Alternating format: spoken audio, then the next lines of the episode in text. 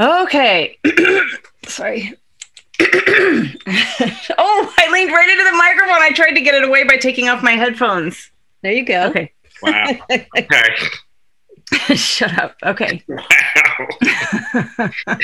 Keep that in, that shut up. We, It's gonna be one of them mornings.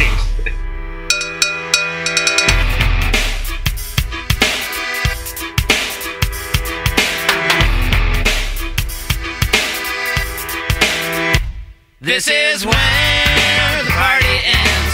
I can't stand here listening to you and your racist friend. I know politics bore you, but I feel like a hypocrite talking to you and your racist friend. Welcome to My Racist Friend, a podcast about the messy parts of relationships that help us grow together. I'm Amy McKees, and today, well, okay, you go, Don. Oh my gosh. Well, you inhaled. I want to let you Know talk. I'm Amy McKees, and I'm here with, Don Griffin. and today we have special guests Amy Banks and Isaac Knapper, authors of Fighting Time, which is going to be released in November. Is that but available in pre-sales now. Available in pre-sales now and Don and I have already had had at it and have enjoyed it a lot. Great to see you You again. Well, Yeah. nice Isaac to meet you, Isaac. I feel like I, uh, reading the stories about you, uh, uh, feel like I know you. So awesome. Thank you. It's, it's, it's a pleasure to meet you. I don't know, maybe one of you could just tell us how you met. Oh, that would be the whole book. Uh so Yeah, right. Do you want to start, Isaac? You want me to start?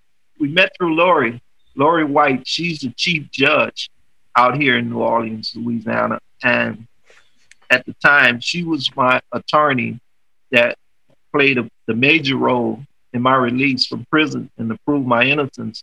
Amy got in touch with Laurie once you found out that my case was exonerated. And Laurie called me and she said, I got a call from Dr. Amy Banks and her sister Nancy, and they would like to meet you. And the, the, the last name sounded familiar. I didn't know who it was. I, I think my stepfather name was Banks. Oh, you never told me that. Okay. Yeah. And so, and then uh, Laurie went on to tell me that the case that, that we won to prove the innocence, that was the guy, Mr. Ronald Banks, and his two daughters. And I said, wow. I was excited. I wanted to meet Amy, but I wanted to meet the younger sister because I thought of her so much in prison. And being eight years old at the time she lost her father, it was like an opportunity, you know. Actually, Isaac, I reached out over the summer. I think it was as you were in you were transitioning out of federal prison. And I I um you know the stuff with my father's murder was always churning. And then when we found out we didn't find out till 2005 isaac had been released in 1992 but nobody had told our family that he had been exonerated. So we were you know and that the case you know my father's murder case was now unsolved. Nobody told us that either. But you know it always had been kind of just stewing in me like you know as this big mess, you know, that felt so horrible, you know, when finding out that Isaac, well, it was a huge surprise that this had happened in the, the case that, you know, we, we had been convinced they had the right guy. So that was a huge su- surprise. It wasn't a surprise societally, right? In terms of what, what I certainly knew at that point could happen, particularly to people of color in the legal system. But it just was like this pit in my chest that I had had to figure out. And, you know, and so I finally just literally cold wrote Laurie White on, you know, in the middle of a summer evening when I was away on vacation, not not really expecting to hear back. It was just like, what am I going to do? And she wrote right back to me. So she and I uh, went back and forth and then you know and she was telling me isaac about you know kind of what you've been doing and you know i literally said to her you are you really pretty clear you know that isaac didn't do it and she you know she she was so direct and so lovely and i said geez i I actually have always wanted to meet Isaac. I don't know why, but I always have. And so then she re- reached out to you, and I and Nancy and I came. So it started the process in the summer, and then we finally arranged it all. I think in in December of 2015. And, you know, with it, Nancy and I, you know, decided, okay, we're going to do this. And Isaac agreed and, you know, jumped on a plane and went to New Orleans. Can you explain? You know, there might be not necessarily clear evidence, but not hundred percent concrete evidence that the person that they have ha- have claimed is you know is guilty. The families tend to they lock in on that that one person when there could clearly be other people that where the case really isn't as strong. Does, does that make sense? Can you? Oh yeah, yeah, yeah. You know, Isaac, you certainly can talk to this. What I can answer it from my side, right? Which was, you know, my understanding of it, and this is kind of in retrospect, kind of looking through everything. First of all, what's really important is they had no evidence. This wasn't that they didn't that they had a little evidence. They had no evidence against Isaac. They had an eyewitness, I guess it was Tony Williams, right, who had some mental challenges, who was somebody in the neighborhood who thought he saw Isaac, but then he never even testified at the trial. They didn't consider him a, you know, I think basically a strong enough witness to be able to testify. You know, and so for the longest time, like the first month, I think there was like a month before they they had to get somebody to bring before the grand jury. It's no surprise that, you know, this family in Maine, this very, you know, white family in very white Maine, who wasn't used to the kind of urban violence or what have you, they told us, we have the guy, we're sure we have the guy. We've been trying to get this guy for a long time. The amount of stuff that they shared with us with such confidence, you know, we're like, wow, this is great. So that's my side of the story. Uh, like you said, Tony Williams was incompetent. He would walk the streets all hours of the night, and and you know Tony Williams identified I think twelve people uh, as the murder as the guy he seen, and we never knew that until Burl Carter was another good friend of mine who was incarcerated, serving 198 years. He was like an inmate counselor, inmate lawyer, and he would help everybody that he could. When he looked in my case, I had practically given up. At the time when it happened, I thought I would be free whenever trial come around. Said, well, they'll find out the truth and I'll be set free. When they came with the verdict and said guilty, it was like I was my mind dead. Couldn't believe it. And then I started thinking about all these guys that had been talking to me in prison, telling me things like they're gonna find you guilty. One guy he told me, he said, I believe you innocent, because I would tell all of them, man, I don't belong in here and I didn't do anything. And a few of them would say, Oh, everybody say that. They said, Man, you still may get found guilty. How could they find me guilty if I'm innocent? He said, Because the way the system is set up, they want to get somebody and they want to clean the records up. And I didn't know what any of that meant. And when they found me guilty, all that came back to me and it made me believe that they did this here to me for whatever reason. I don't know if it was because of my race, uh, because at that time I, I, didn't understand about people being racist and stuff like that. I, I, I didn't understand that at all. So, but, but guys would put that in my head, and they would tell they would tell me these things. And when it happened, just the way most of them said it would, I started thinking, "Wow, they was right. They know what they're talking about." And I just give up on the system, and, and especially when I filed, my lawyer filed an appeal, and they denied the appeal. They denied everything that was filed. I said, "Wow, I'm not going to be free." It's to me, I started blaming the Creator for a while. I was stubborn. I went go to church. I said, "Why would I go to church, you know, and praise a God that have me sitting in here right now for a crime I didn't commit?" So I was angry with the Creator, you know, and I was angry with everybody and I, I think that played a part in my my reaction toward the system and constantly getting in trouble in prison. I would stay in the hole a lot because I felt I'm in here for a crime I didn't commit, serving a life sentence.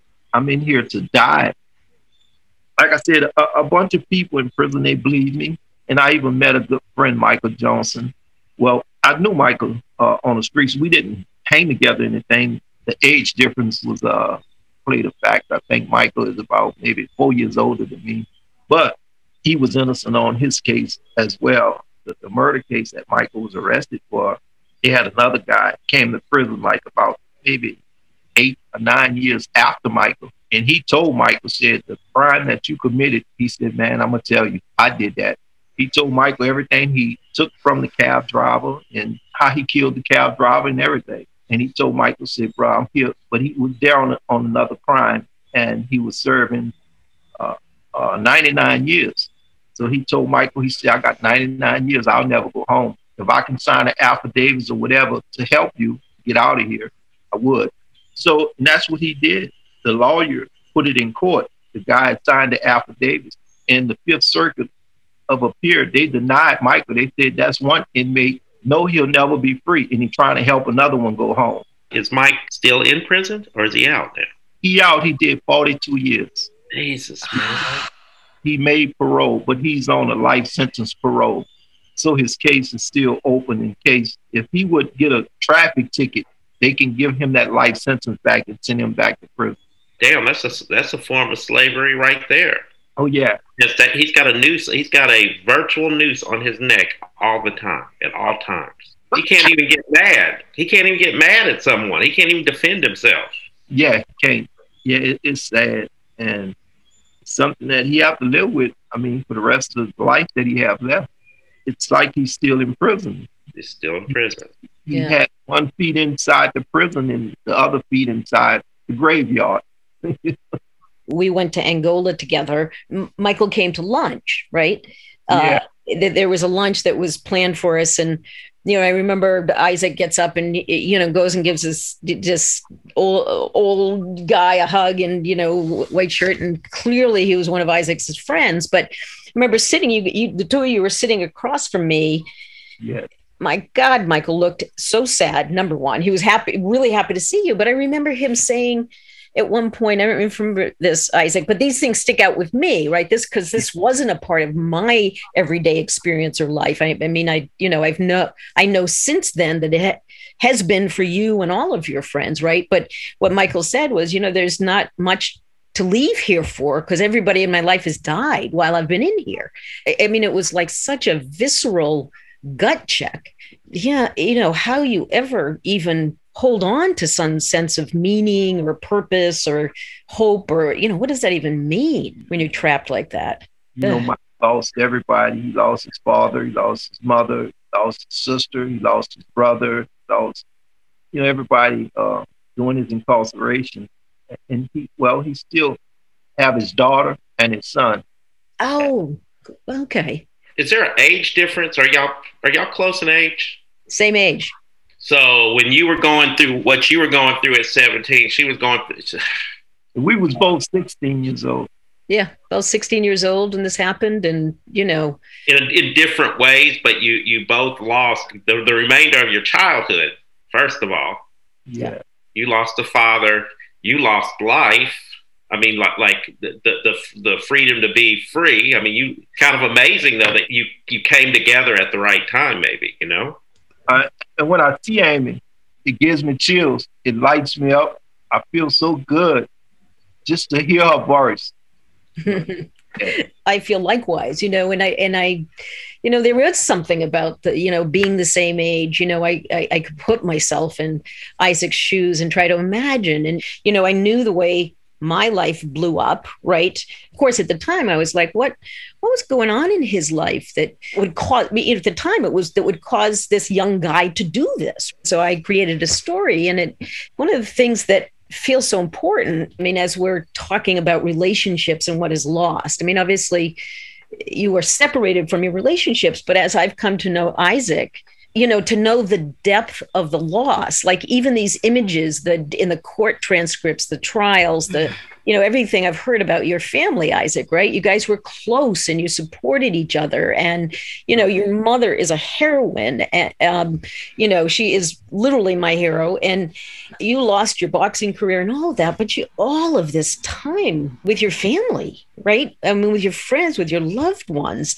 that were close. I mean, when I sit there and try to picture you in that, Isaac, it makes me crazy. Like I can't imagine. Like, what would we do? What would I do in that position? Do you know what I mean? And so for me, yes, my my life was you know uh, weighted with with grief and trauma and all of that but isaac and i were were on you know, in some ways, a similar trajectory. You know, as embarrassing for me as it sounds. I mean, I think Isaac had a, you know, a, le- a legitimate shot at being like world champion boxer. For me, I was an athlete, and you know, I still got to go to Division One college and play basketball while you're in prison. Even though our lives had both blown up, I got to, you know, go to college play basketball, go to medical school, become a resident. That's what I was doing, you know, becoming a doctor the entire time that Isaac was locked away in Angola. And neither one of us had done anything wrong, right? That's right.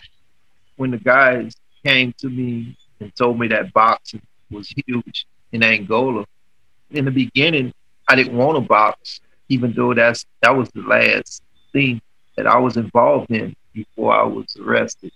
But I was angry, and I, and I didn't want to box. But I learned that maybe if I would go to the gym and I would start training, that would help kind of relieve some of this tension, and it would help me to escape reality. That's exactly what it did, and I, and I think that played a big role in me being the type of fighter that I became in prison. You know, I held the boxing title in prison for a very long time. I won like 90 boxing matches before I lost one. Hmm. I would be in the gym all day, just hitting on the bag, training, working out. And guys just say, man, you work out so hard. You just don't never stop. Do you get tired? you know, that played a big role psychologically. You know, it, it helped me to release a lot of tension and a lot of pain inside. I had some tough situations when I lost my brother while I was in prison. Hmm. Uh, and then I lost my close nephew. And then I lost a sister. And, and, and that, that's one of the scary moments. You never know when you're going to lose somebody that's real close to you. And I was afraid that I would lose my mother, Mm. not be able to attend the funeral. Because everybody that I lost, I couldn't attend the funeral. They wouldn't allow me to attend the funeral. And when I lost my father in prison, it didn't even matter to go to even ask, could I attend my father's funeral? It's like talking to a wall. Hmm. But when Michael Johnson lost his mother, they didn't even come to the cell and say, uh, Michael, we sorry. You know, uh, they just got the call. And when the phone call came, they came to Michael's cell and said, your mother just passed, and they just walked off. And that's routine, right? I mean, that's routine. That's Yeah. happening every day to some guy in there, right? Yeah. Hmm. I can see how boxing was how important it was to have a place to put that rage Yeah. because the chapters that you wrote about Angola, I kept thinking of the movie Cool Hand Luke, where he's in a southern jail somewhere and he has to dig a hole because the warden says, Your dirt is in my hole. Hmm. And so he has to dig the hole and make a pile. And then the warden comes out and says, Why'd you make this big mess? This belongs in there. And like he just keeps moving the piles of dirt back and forth. It's just designed to break him. And the things like the amount of time that, you know, going, was it 90 days without a write up in the field before you could, Before you can get a job on a compound. Yeah. Mhm. like that kind of stuff, it's designed to dehumanize. kind of Isaac, what you said about how you know when you hear my voice it light, it lights you up. I feel exactly the same way. And one of the things that's amazing to me is the you know the narrative that's out there about prisoners, about convicts, about ex-convicts, and then to you know to meet somebody who is so open-hearted so warm and kind and thoughtful and you know kind of the antithesis of what we hear about convicts and people going to prison and all of this. And then you know my experience isaac of then meeting these other folks right in this uh, formerly incarcerated prison group and you just hear so much of the same stuff right? And you know kind of this idea that anybody that breaks the law right you got to punish them you got to demean them you have to put them in their place somehow you know dehumanize them Actually, my first field placement was in Orleans Parish Prison. Ah, yeah. There were four of us, and that's including like the intern. I don't. I feel like at the time they told us it was like seven thousand inmates. Like it was a would have been in '93. It was because of a lawsuit that the ACLU had filed, and so the sheriff had to let therapists in. But like we weren't allowed. Like there was a long list of things we weren't allowed to talk about. Mm, Um, we weren't allowed to help plan for what to do once they left. Yeah, that was prohibited. Like right. we were only allowed to do specific types of groups like that the sheriff thought would be useful and then as soon as the AC as the lawsuit ran out he kicked us out like the moment that it did Yeah. Isaac, the Orleans Parish Prison, that wasn't that wasn't where you went first, was it? Or was it? At the, by the courthouse? Yes. Yeah. so it's the same one. That's yeah, that that's where you went before you went to Angola. Yeah. Yeah. And it was right where Nancy and I met you, you, you and Laurie, right there. Right. Exactly. Yeah. Right. When did she become a judge? Do you remember? She became a judge in thousand. 2000. Okay. So she visited me in '99. She come visit me to tell me that she was going to run for judge. I said, Lord, why would you want to be a judge? yeah. Right. Right. Right. What'd she say? And she said, because I don't want what happened to you to happen to anybody else. Yeah. Mm. Yeah. She's been the best judge ever since. Even guys that's gone to court, committed a crime, they would prefer being in her section because they feel comfortable that they will get a fair. Yeah. She, she has a name for that. Yeah. You know, in the book, what she had written to me was that working and getting you free and seeing what can happen really changed the course of her career, right? That's right. Getting it that this happens and trying to prevent it. What is the name of the program, Isaac, that she started at? She and that other guy She, started yeah, in Angola? Judge uh, Arthur Hunter. Yes. Yeah, they started the uh, reentry program inside of Angola State Penitentiary. It's a nice program. It's something never been done until she came up with the idea. And these guys now they get they get a chance to come home early if they take her class. If they have ten years, I think the class lasts lasts about six months. hmm That takes about two years off their sentence. They can take all kind of trades. That that was part of the program, right? Is that they could learn like HVAC and auto mechanic, and I mean, like, and and that they came out with a trade. They had the was it the the trustees or the guys that were in there for life would teach these guys, right? Yeah, that would teach them. That's right. Yeah.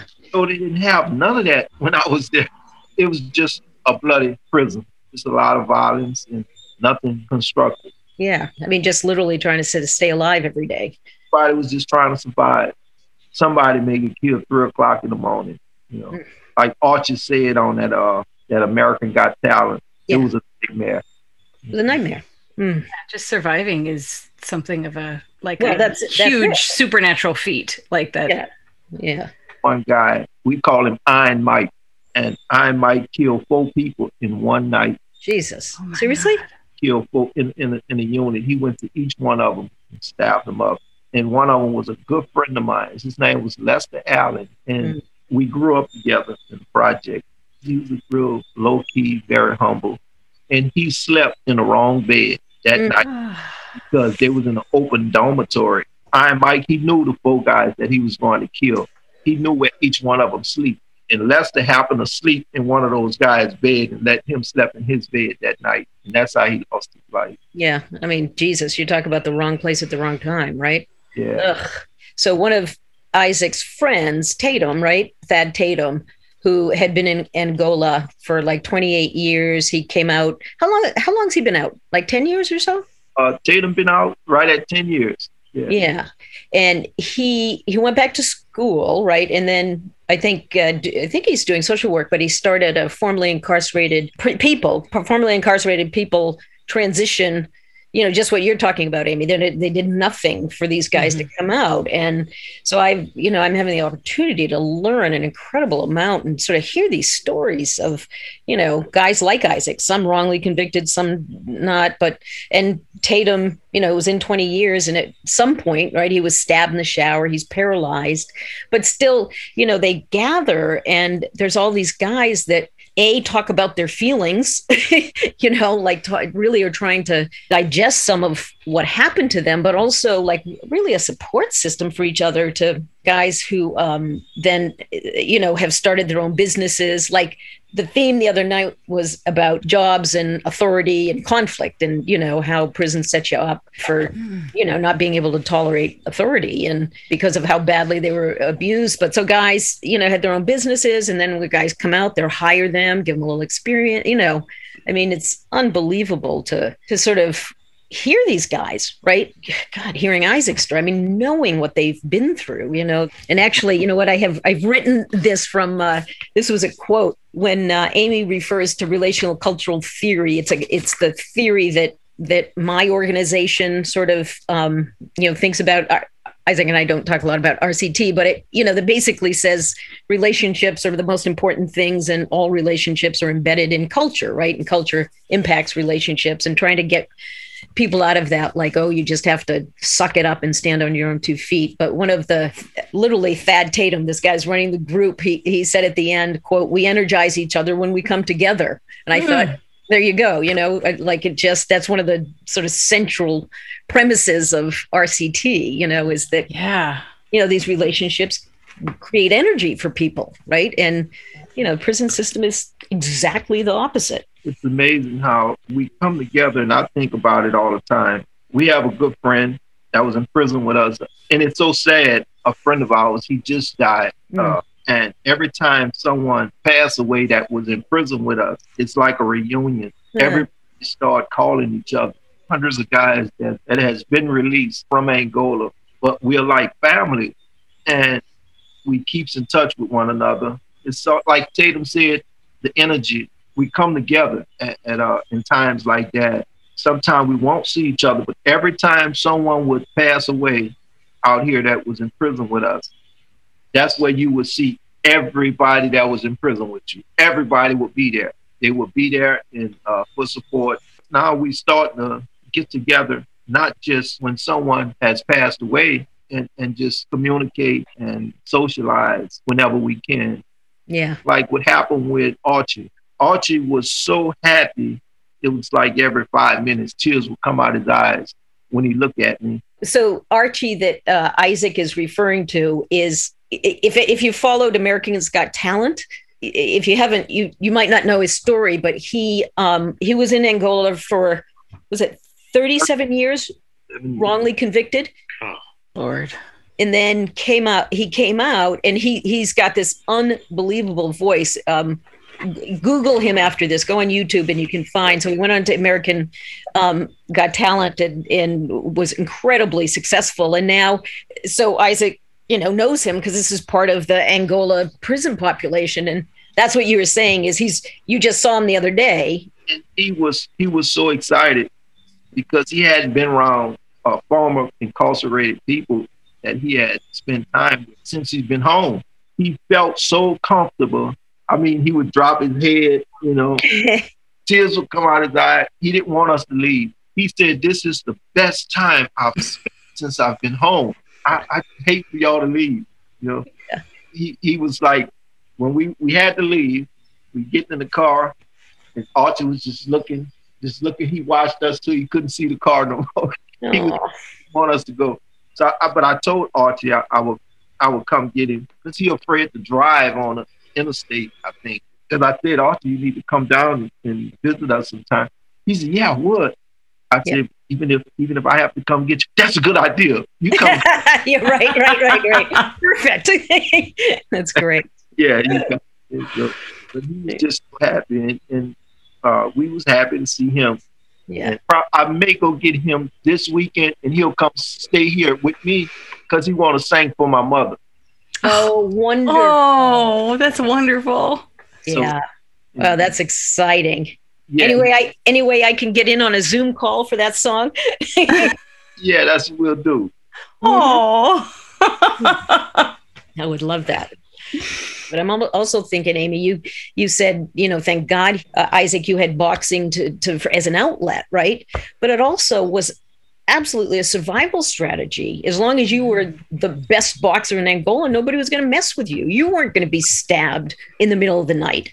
And that kind of like pressure of every single day, not knowing if you're going to live through that day, Mm. right? And, and come out and still be human. Isaac, um, did, did you enjoy the boxing or was it all survival? The boxing part of it, my dream and hopes was to become the champion of the world one day. I remember sitting inside the boxing ring. I was nine years old, and my coach and good friend Percy, in fact, the gym was named after him.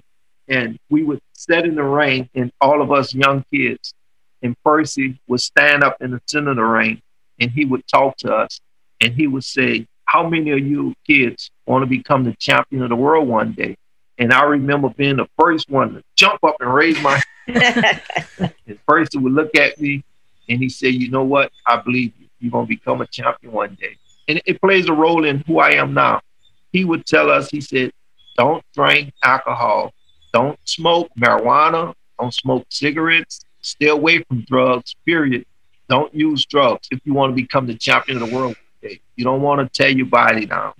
Right now, as we speak, can't tell you how a weed tastes, can't tell you how beer tastes, wine tastes, wine cooler. Never drunk in my life, in my entire life, and I've never been high off marijuana.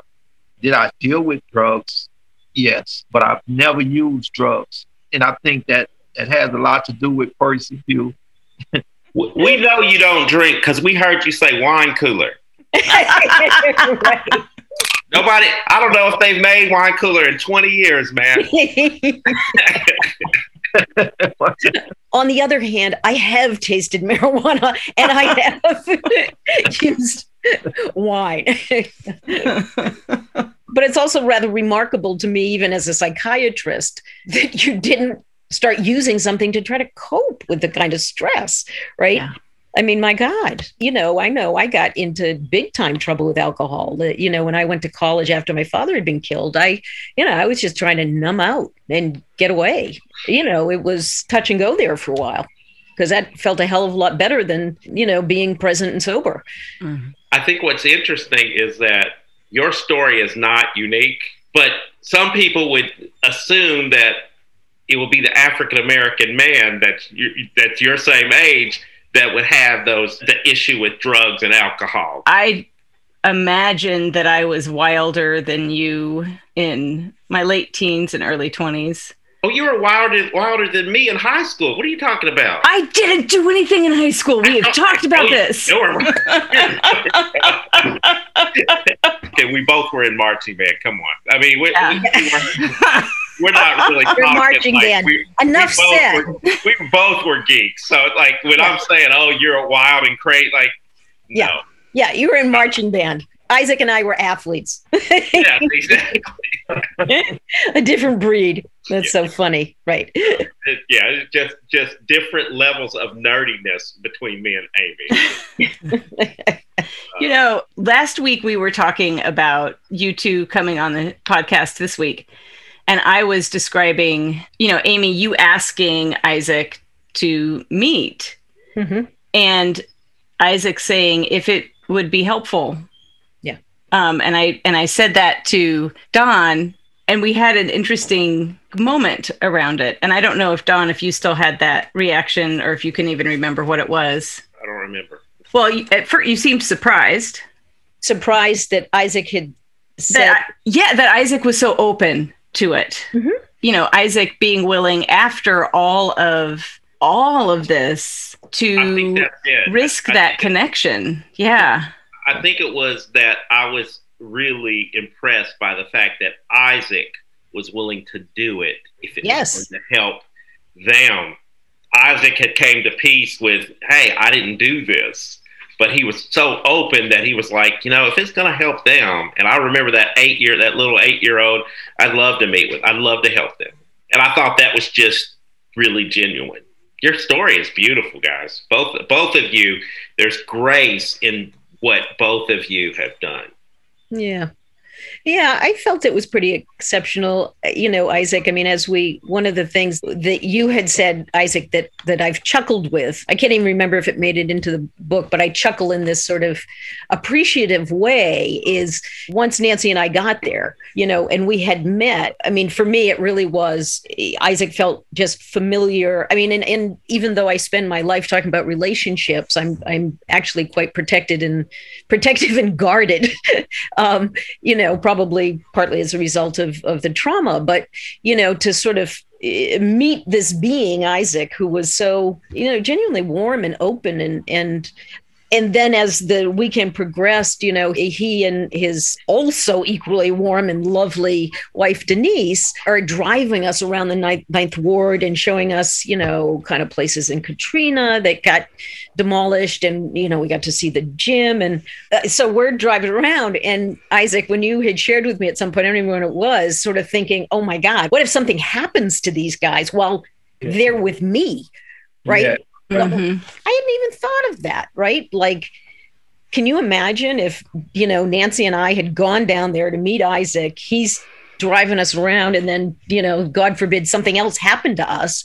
And the point is the level of risk that it actually took to do this and to do it so graciously. And, and, you know, and I just remember Denise kept looking back and being like, yeah, you know, this is so weird. Is this really happening? You know, kind of thing. But it so it was both so comfortable and so surreal all at the same time, you know. You know, Isaac, I mean, I think I've said this to you, but you know, the healing that this has brought and the closure that it has brought to me and, you know, I know to my sister has just been profound and not just closure, opening, you know, bigger Mm. it, it, it, Yeah. it, it marks you know when i think now of my father's murder i think you know you talk about neural pathways changing. I think of isaac. I think of my relationship that this has come out of it. And i, I don't even know how to explain it sometimes. I mean it's so well, just so moving. You know, Amy, I felt the healing process and I thought about you. But when I touched Nancy, yeah. you see, I didn't want to let her go. it was the moment, you know, the tears come down because I thought of her so much being a baby, eight Yeah. years old. And I, I used to think about her all the time. And when the opportunity presented itself, I felt the emotions from back then when she was eight years old at that time, in that moment. wow And it was a healing moment for me. Isaac, that was such a healing moment. I, I wouldn't even call it healing; it was transformative uh, for Nancy, for me. I mean, that in that moment did just encapsulate it, right? Where you were so present with our pain, even as we had just heard, you know, this just horrific story.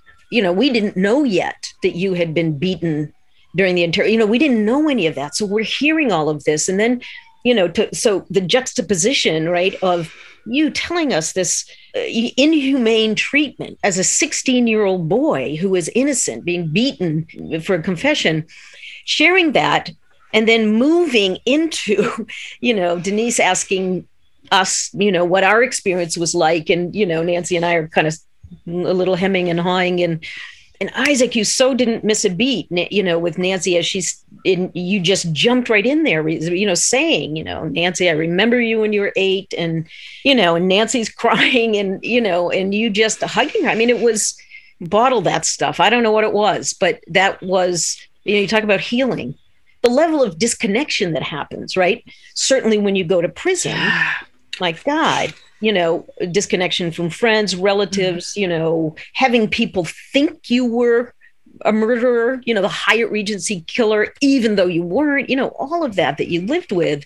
And for me, you know, the trauma, it just shuts you down. It, you just freeze. I mean, you know, there, it was a little melting that moment, you know, I think for, for all of us there.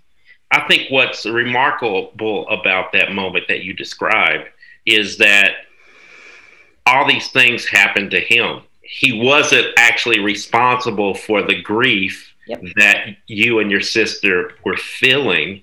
Yep. Yet he was more most concerned about that. That's I think it's one of them superhero things, right? In both respects, it's that superhero thing where uh, superhero hero villain thing where they all have this moment where bad things happen to them. They're just normal people, and then bad things happen to them. And then something inside of them says, "Hey, I'm going to make sure that I protect others, and that that's never going to happen to me." Or then sometimes other people are like, "Hey, that happened to me, and I'm going to make the rest of the world pay for it." Right. The fact that both of you guys came to a place where you became superheroes is remarkable. I, I can't wait till more people hear this story. Yeah. Thank you, Mhm. John.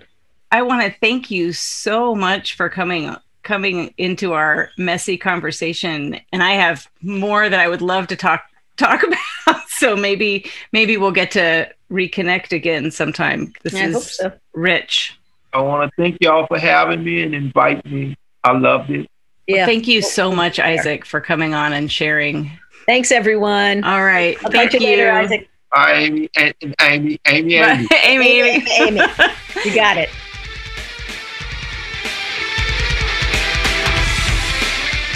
This episode of My Racist Friend is a production of the Bloomington Center for Connection, an organization using relational cultural theory to promote social change through connection.